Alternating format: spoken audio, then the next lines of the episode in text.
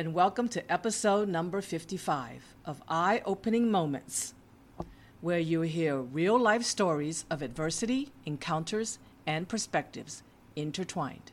They are moments that can lift your spirits, give you some food for thought, or move you.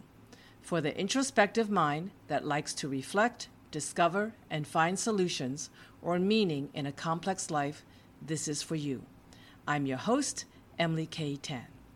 In this episode, you will hear about getting knocked down and how to stop saying yes.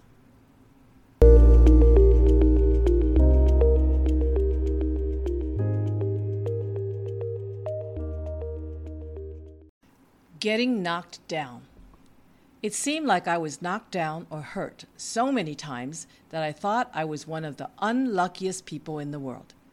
If my life wasn't miserable, it was a struggle with one challenge after another. Worse, what was my life worth? Not much, I thought.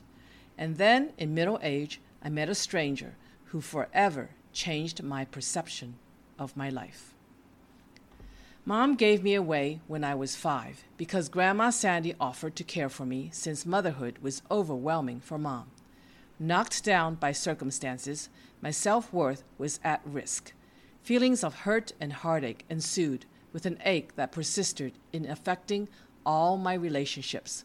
Could I ever recover from the trauma of being thrown away and feeling unloved and unwanted? Uncle Holden, Uncle Ray, and Uncle Rick said I didn't belong in their family with Grandpa, Grandma, and my two aunties.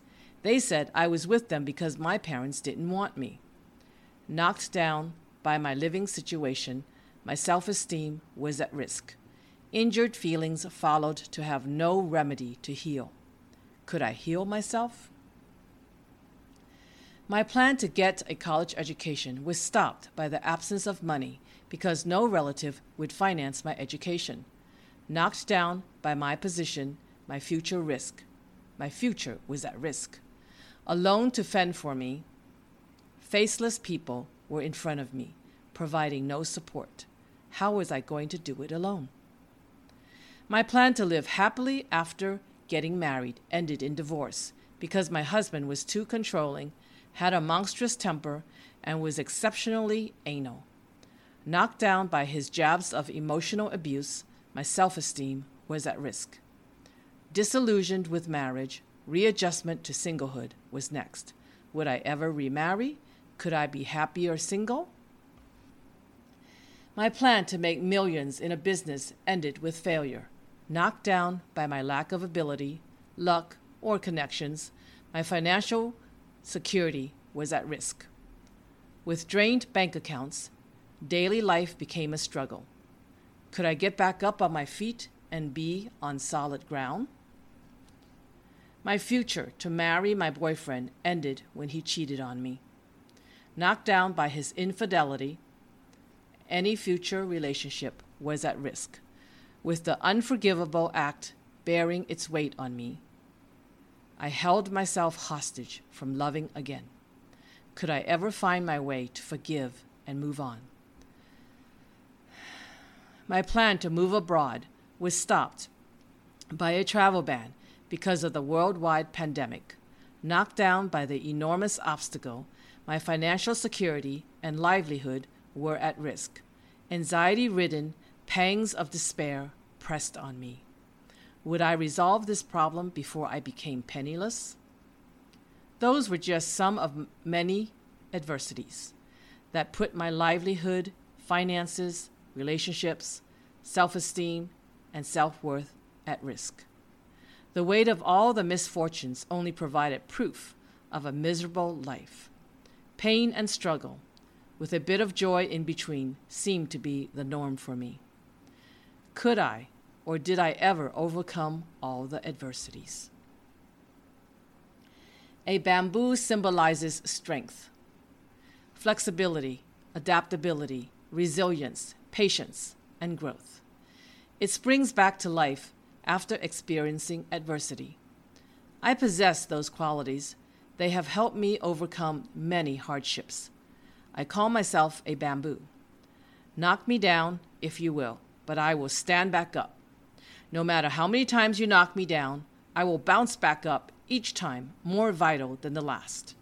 My secret to survival is standing tall like a stalk of bamboo.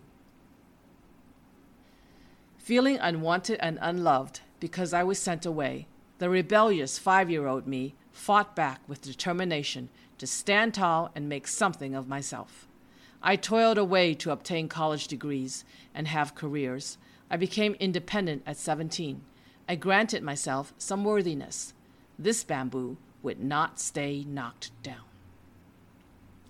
Alone because I didn't belong with the family I lived with, the defiant me fought to stand straight and show that I was unique and different and didn't need to belong in any group other than my own. I escaped into my imagination and searched for knowledge to find a place in the world where I belong. Like a bamboo, I swung back up. My quiet strength would never go unnoticed. Desperate to find money to finance my college education, my survival instincts drove me to search for the solution. With creativity, luck, and a particular encounter, I learned how to pay for my college education. As a bamboo, I refused to stay knocked down. I had to get up and show the world I would not accept defeat. My life was at stake. I had to win to live another day. Walking on eggshells to endure an unsatisfying marriage.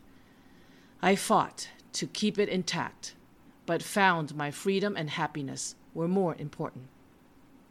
I refused and did not deserve continued emotional abuse and disrespect. Courage to go through a divorce was in order. This bamboo stood back up with strength, power, and freedom to enjoy another day.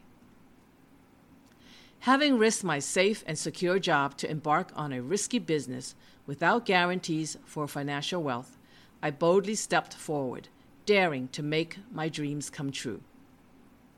With tenacity and a never give up attitude, I persisted.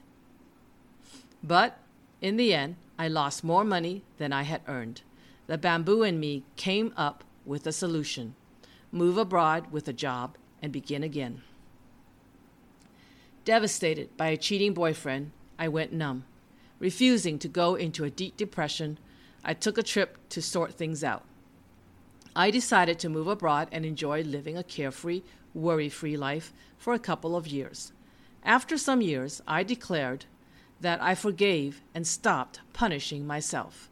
This fighter refused to stay knocked down, and like bamboo, I got back up and lived life more fully. Imprisoned by a travel ban that stopped me from moving abroad a second time, I stayed home and pulled out my creative skills to find a way to move out of the country within the travel restrictions. I found a way and started on a new passion, which could turn into a new career. As a bamboo, I jumped back up, more energized to move forward. While enduring a pandemic, I was jobless and nearly homeless. I began to write my stories of adversity and share them with a perceptive stranger and an excellent listener. He was a language partner who helped me get ready for my move for the second time. Through our conversations and thought provoking discussions, he helped me discover the gems in my adversities. Some of my miseries sounded like soap operas that hooked him in to listen. He was intrigued, and my stories stirred him to ask many questions. But what captured him was how I found ways to overcome my adversities. He said it inspired him. I never imagined that my adversities could inspire others. He said my life was full of fascinating twists and turns and incredible ups and downs. He wished he had a bit of what I had. He seemed to enjoy a roller coaster ride vicariously through me. He was having fun on the ride, but I was not. With one challenge after another, I felt adversity followed me, giving me no joy. While he enjoyed my life's twists, turns, and ups and downs, he had me see my life through a new set of lenses. I always thought my life was terrible, with a bit of joy in between. But through this stranger's lenses, it was an abundantly meaningful life. It was an eye opening moment. For the first time in my life, I saw that I had a meaningful life, and it tickled me with joy.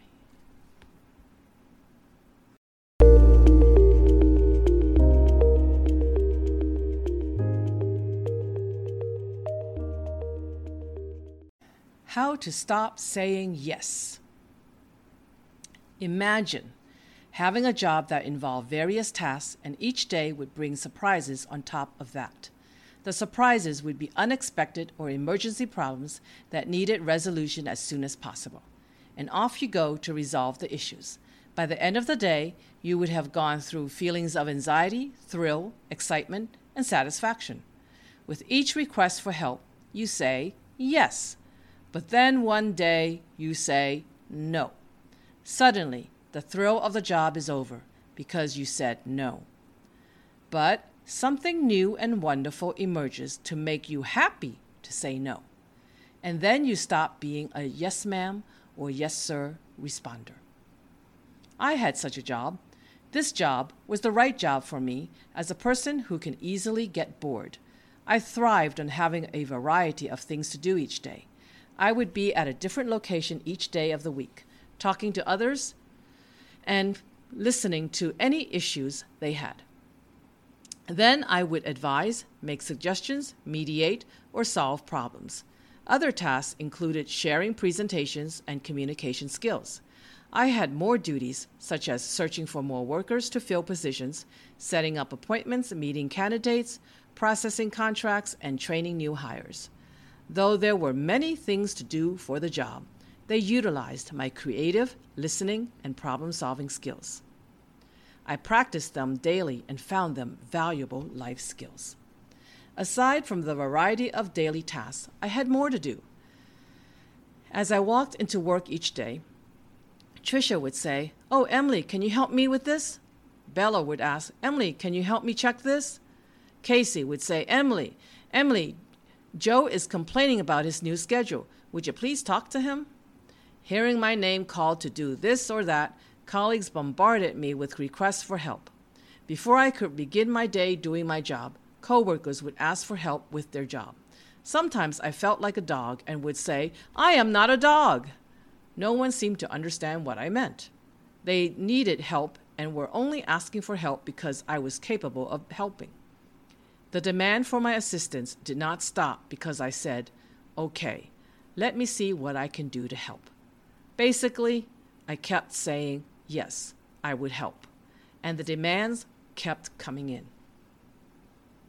And then one day, Bella said, I need you to edit this and design an assignment. I said, When do you need this? Bella replied, Tomorrow. I responded, I have to meet with Jed at 10:30. I need to help Kent at noon. I have to be at the following location from 2 to 4:30. I have people to work with from 5 to 8. I have work to help I have work to check until 9 o'clock.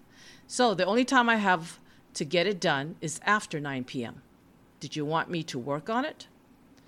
A few days later, Bella requested my help as she was in dire straits. And again, I told her my schedule of tasks and people to meet. I didn't exactly say no, but I didn't see how I could have the time to help. Miraculously, after two times of letting Bella know that I was seriously too busy to help her take care of last minute emergencies, she stopped asking for my help altogether. I felt terrible that I couldn't squeeze in more time to help, but my plate had been spilling over with things to do for a few years already. When Bella stopped asking, I felt like she finally heard me. I was indeed busy. Then I thought, did she think I had time on my hands, so I was the one to help her? When she stopped, other coworkers stopped incessantly demanding my time. Suddenly, it felt like all was quiet on the Eastern Front, and I was left to work on my long list of tasks. I would sometimes be asked to do something, but the tone was now different. Co-workers would respectfully make requests. Ah, only if you have time, they'd say. Now they respected my time. It took me a while to gather that they were not treating me like a dog, but they found that they asked me because I could resolve issues or had the skills to complete some tasks.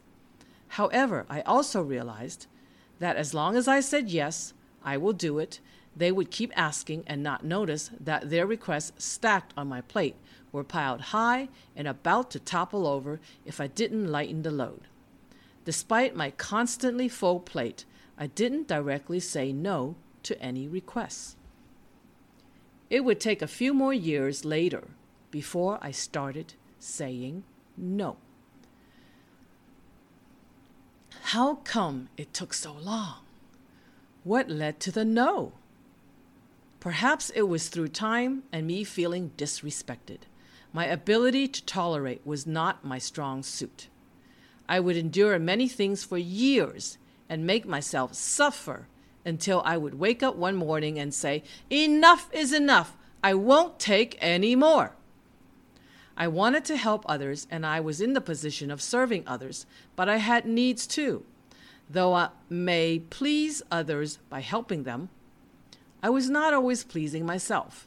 More than anything, when I made a request, which seldom happened, I realized that others were not thinking or caring about my needs. So, if I said no to them, it would be okay. I didn't need to feel bad about saying no or not helping someone. Everyone has needs and has a right to make requests.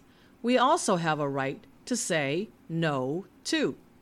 It is not being unkind to others, it is letting others know your availability or limits. If we don't set boundaries, they will keep asking, and you will feel overwhelmed. They are not to blame. It is I who has to name the limits. You can stop saying yes all the time when you know there is also power in the word no. When I say no, I let others know what I will accept and what I will reject. It lets them know where I stand and allows others to respect my time and value my abilities. By saying no to what I don't want to do or don't have time to do, I not only let others know, but it is also me respecting myself. When I respect my time and value, I allow others the chance to do the same.